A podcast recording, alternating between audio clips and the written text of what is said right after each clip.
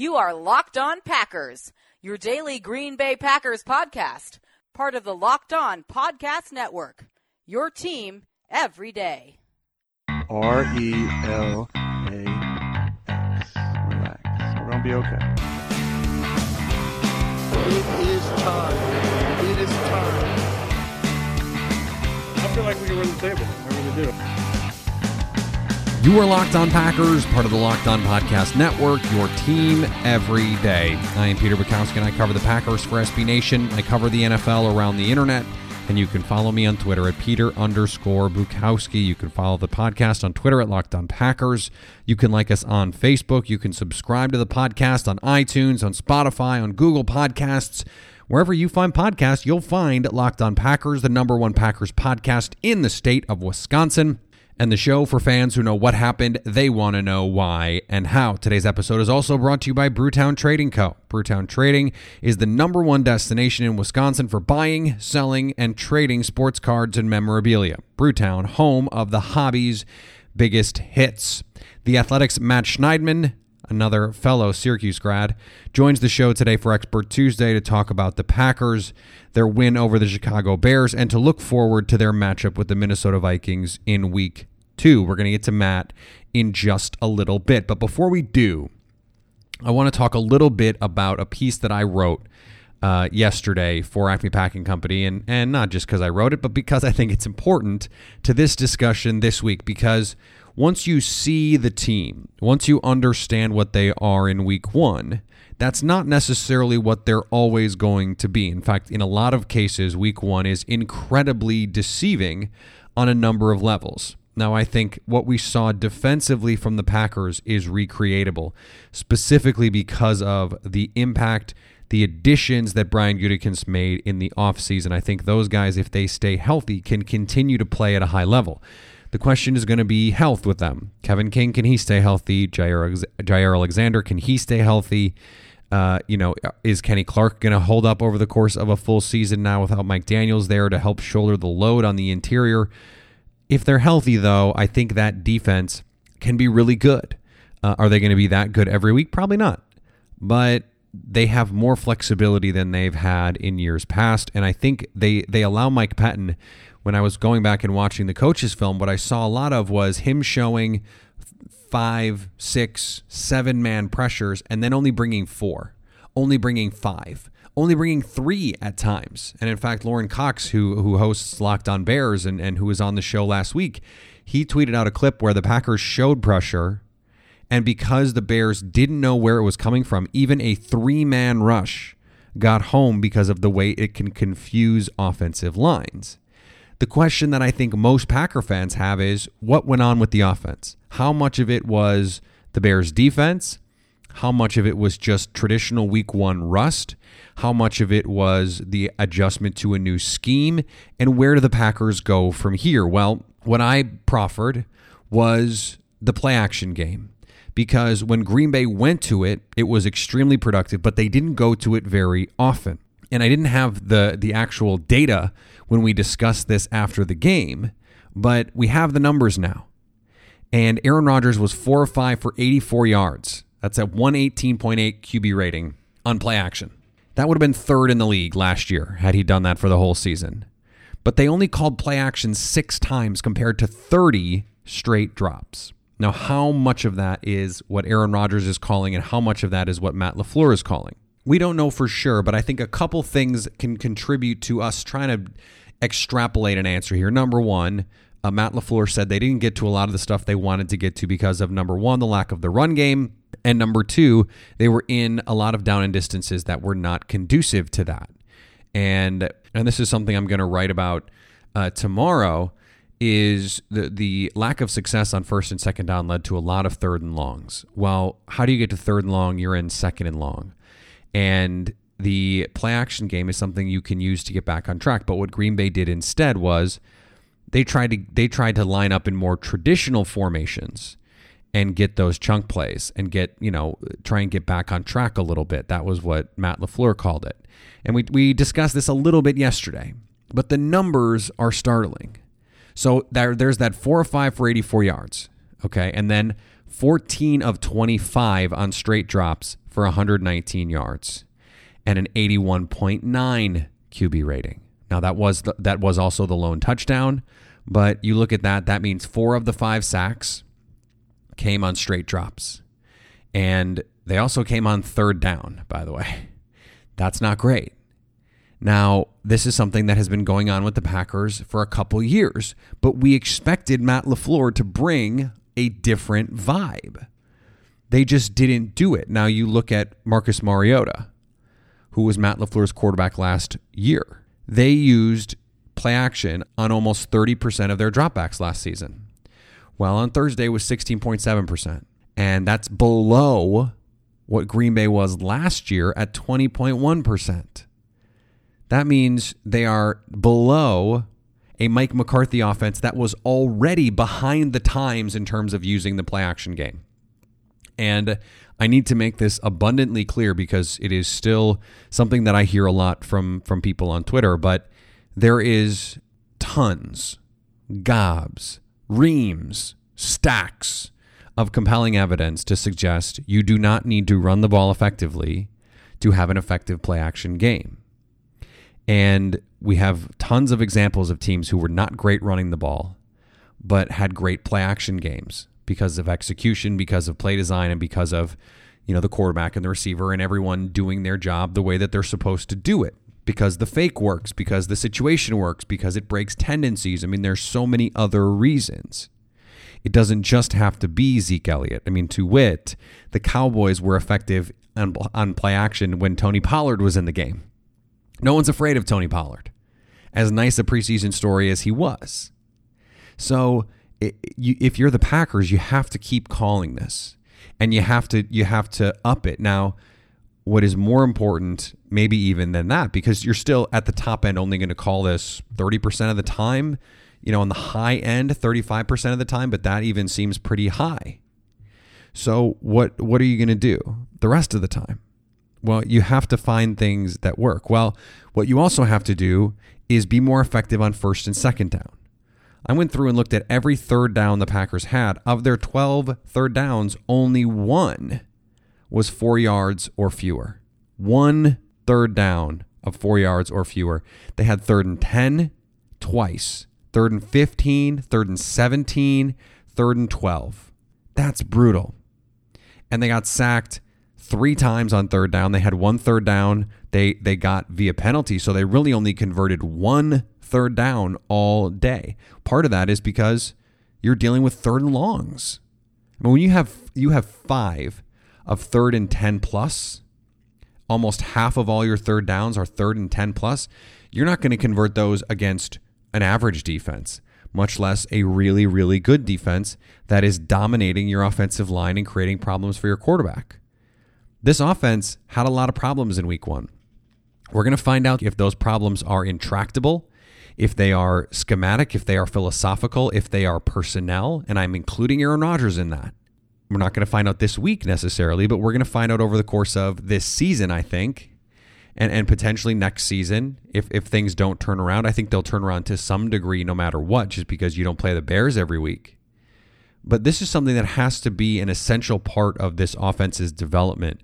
And it has to be something that Aaron Rodgers gets on board with, that he has to be more effective with. But it is true, though. I watched the game as it went on, and Rodgers got more comfortable. He seemed to be more decisive, more accurate. And it was simply the case that they were in some third and not manageables. They didn't get many possessions in the second half.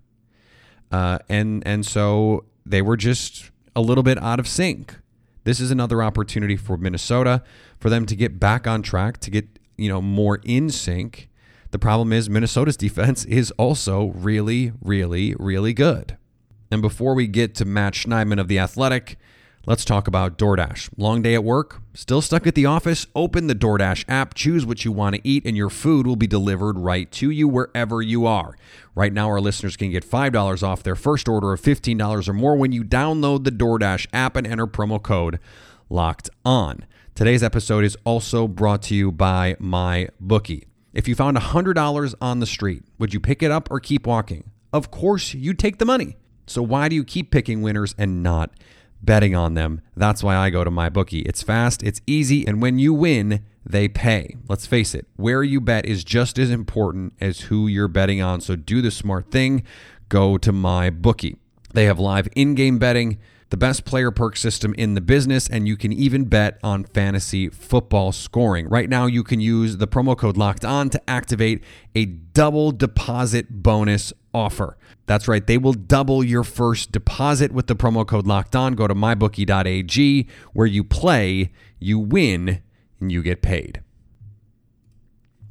All right, let's get to Matt Schneidman. He is the Green Bay Packers beat writer of record at The Athletic. You can follow him on Twitter at Matt Schneidman, which I think you can spell on your own.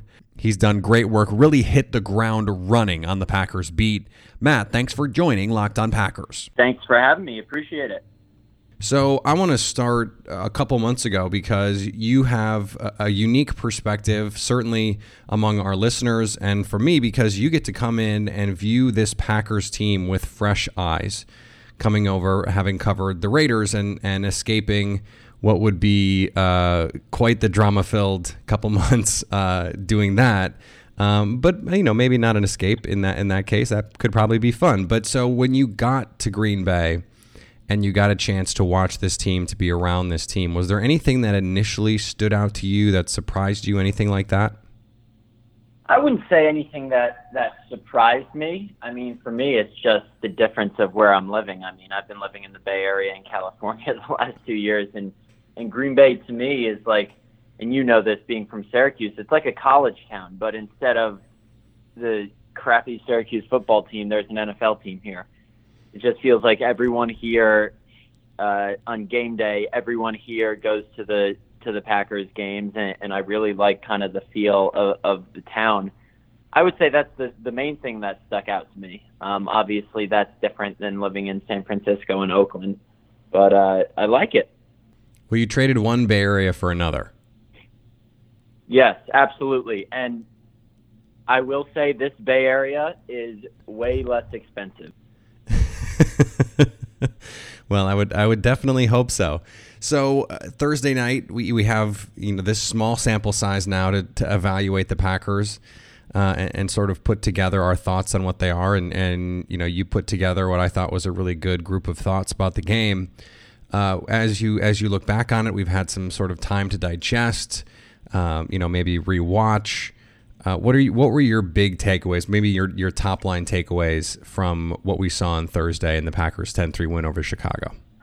I would say my biggest takeaway was because they won the, the defensive additions in, in, free agency, especially how big of an immediate impact they had. Za'Darius Smith, I think, played the best out of anyone on either team. Preston Smith had a couple of sacks, including the official game clincher there late in the fourth quarter. Adrian Amos had had the interception in the end zone, and, and Brian Gutekunst, who was sitting right above me in the press box there in Chicago, they were pumped, and, and right so. He looks like a genius uh, because of those three guys that he signed. Not much so with Billy Turner, but um, those three guys on defense. It, the Packers look like they actually have a defense, and you know Kenny Clark was his usual dominant self. Darnell Savage was flying around the field, and if the Packers can continue uh, playing like they did against the Bears. Listen, I know it's Mitchell Trubisky. I know the Bears don't have a great offense, but hey, they finished ninth in the NFL in points per game last year with, with the same quarterback, uh, most of the same players. Yes, I know yep. um, their defense did most of the heavy lifting, but they still have some competent offensive pieces. So uh, I was really impressed with the Packers' defense. Yeah, I think the, the defense certainly is is the standout that leaves us questions with the offense, right? Because Aaron Rodgers did not look comfortable for most of the first quarter, really most of the first half, aside from that one drive.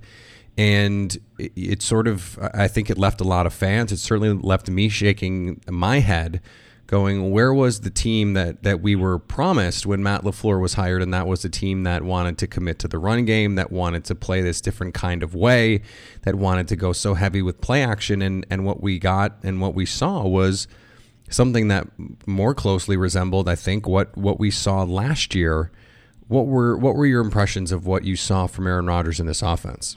Yeah, I don't know how much just you know working out the kinks. I wouldn't say uh, it's has anything to do with not playing in the preseason.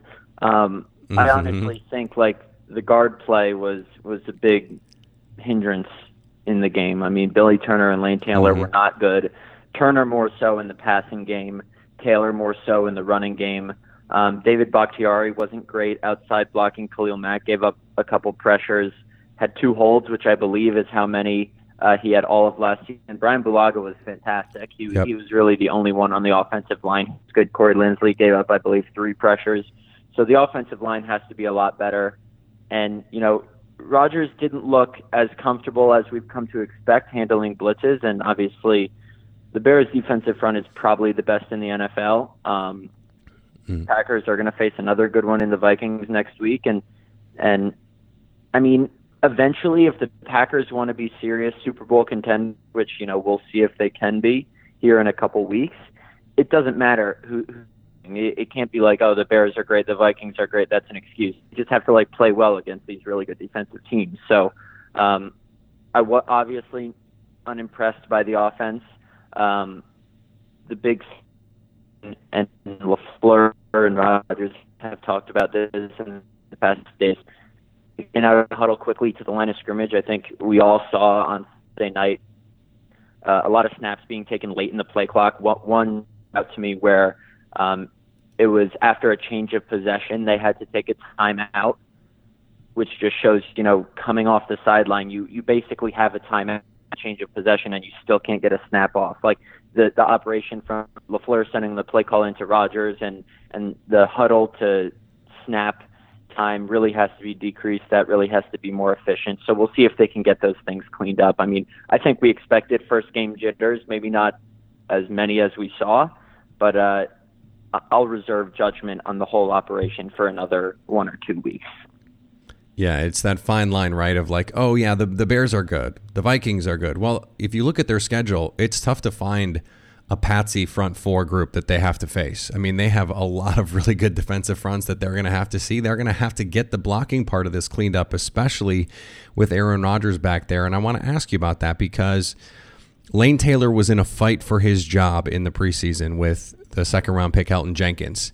And it seemed like Jenkins played pretty well. And it seems like, from an athletic standpoint, he is a better fit for what Matt LaFleur wants to be and what he wants to do with his linemen. So, I mean, how long do you think the leash is for someone like Lane Taylor? And, and if he struggles again in week two, are, are we going to start hearing, oh, Elgton Jenkins is getting first team reps uh, in, in practice? Yeah, I don't know. I mean, I think about it this way: Would Elgton Jenkins have done any better against the Bears in his first career NFL game? Probably not. Um, Yeah, probably will he not. do any better against the Vikings? Probably not. I mean, would I be surprised if at some point in the first half of the season Elgton Jenkins took over that that left guard job? No. Um, it was very clear that it was a close gig um, because of Matt LaFleur saying, you know, it was basically up until right before the last preseason game where LaFleur declared Lane Taylor the starter. So, clearly- and I think we knew the, from the draft that there was going to be competition. You don't take an offensive lineman in the second round unless, you know, you're going to play him relatively soon. So I wouldn't be surprised, especially if Lane Taylor keeps playing like he did on on Thursday, if Elgton Jenkins um, takes over sometime here in the near future. All right, we'll get back to Matt in just a second, but before we do, let's talk about Vivid Seats. Make a memory that lasts a lifetime and let the Vivid Seats app help you get to your favorite live event. Enter promo code KICKOFF at checkout to receive a discount of up to $100. Listen up, Packer fans. Here is your opportunity to win free tickets to the Bears Packers game week 15. This game could be for the division, and Brewtown Trading Co. wants to send you and a buddy for free. Brewtown is your number one destination in Wisconsin for buying, selling, and trading sports cards and memorabilia. Here is how to enter. You can go to Brewtown store on 76th and Cold Spring, just off 894 in Greenfield to receive five entries to win when you mention Locked on Packers.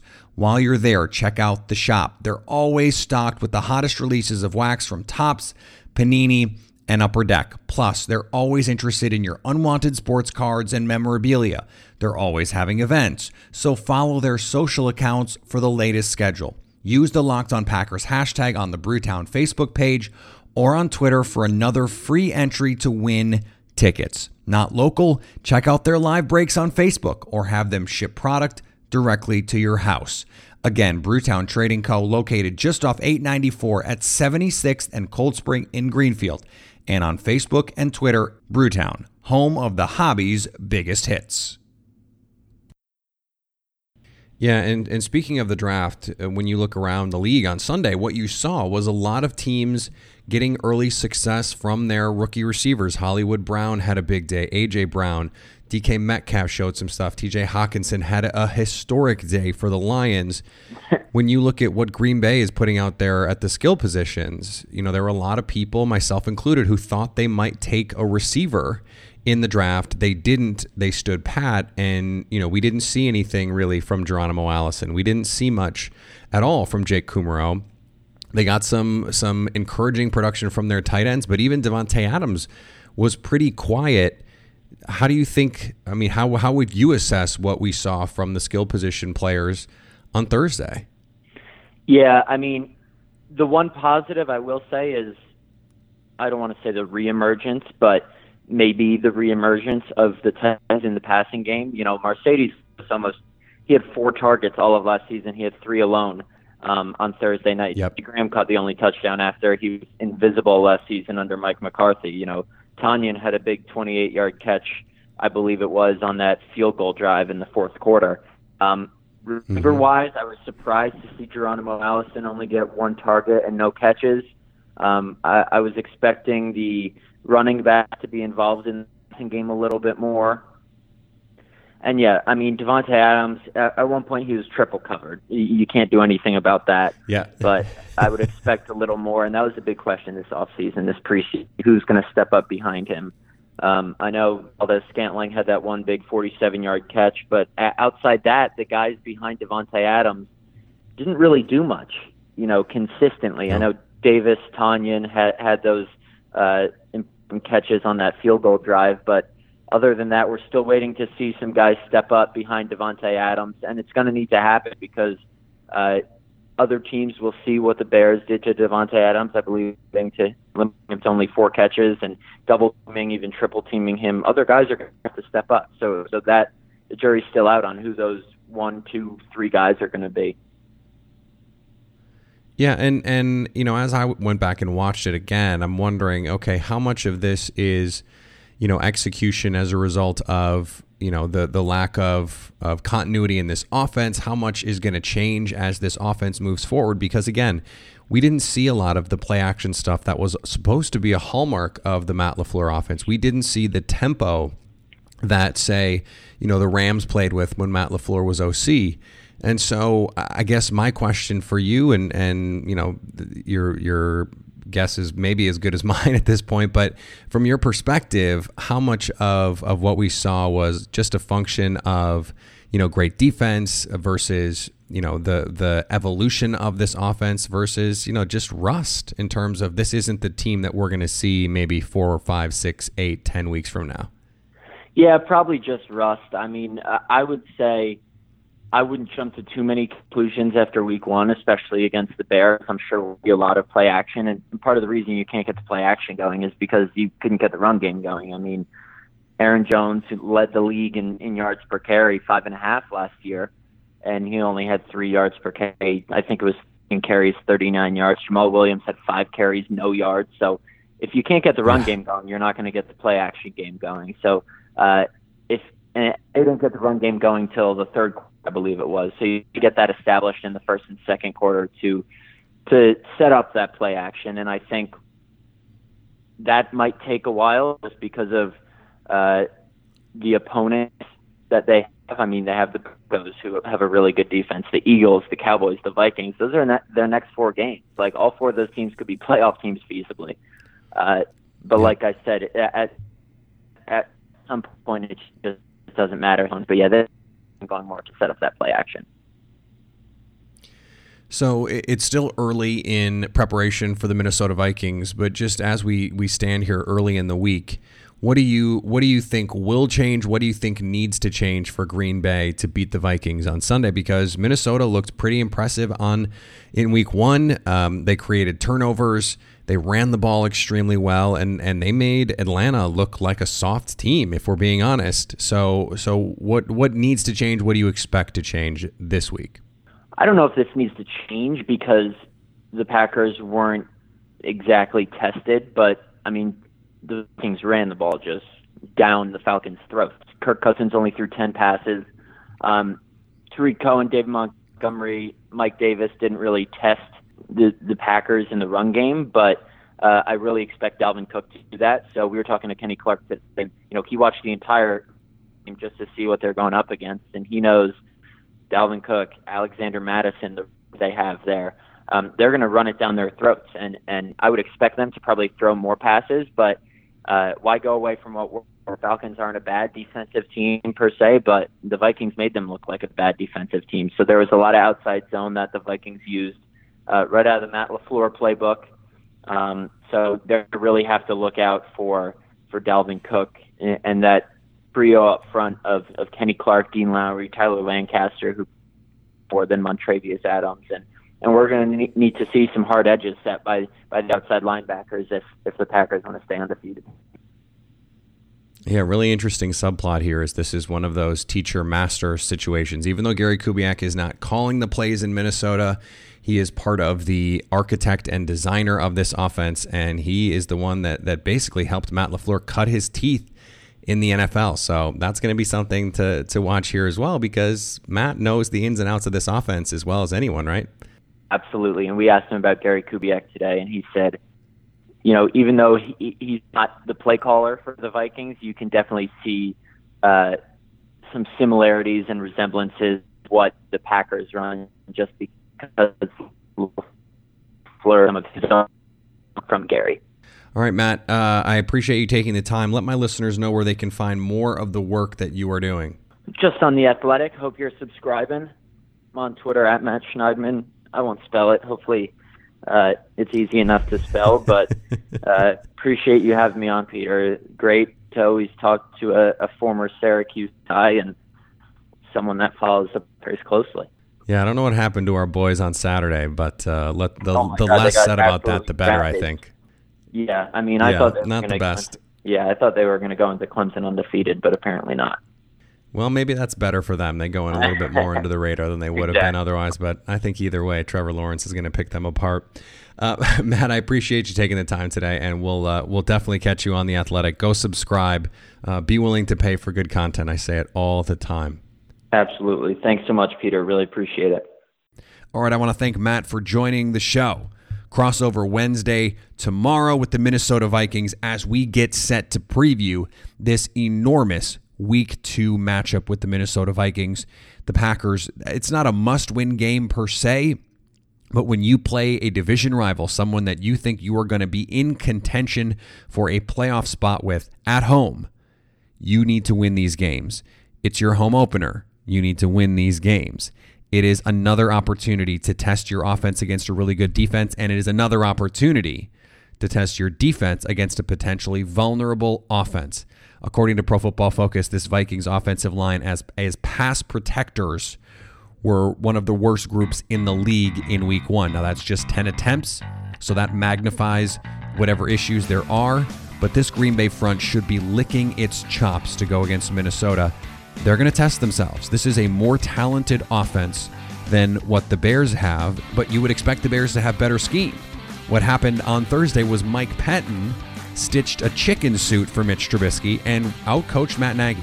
I mean, truly, there's no other way to put it. He outcoached Matt Nagy. Can he outcoach Gary Kubiak, the former mentor of Matt LaFleur, someone who runs a lot of similar offensive schemes and certainly run run game stuff that the Packers do. Matt LaFleur knows Gary Kubiak, who is not the play caller, but is a, a heavy hand in play design and in philosophy. So this is going to be a fascinating matchup and to some degree a contrast of styles in the same style. It's it's really fascinating because the Vikings want to play old school smash mouth football and the Packers want to play essentially an updated version of it. So we'll see which side prevails. We'll get that on Wednesday that that discussion about the Vikings and then the scouting report on the players specifically on Thursday an injury report on Friday with our live broadcast, our video broadcast Be sure to check that out. You can also follow me on Twitter at Peter underscore Bukowski. Follow the podcast on Twitter at Locked On Packers. Subscribe to the podcast wherever you find podcasts. And anytime you want to hit us up on the Locked On Packers fan hotline, you can do that 920 341 3775 to stay Locked On Packers.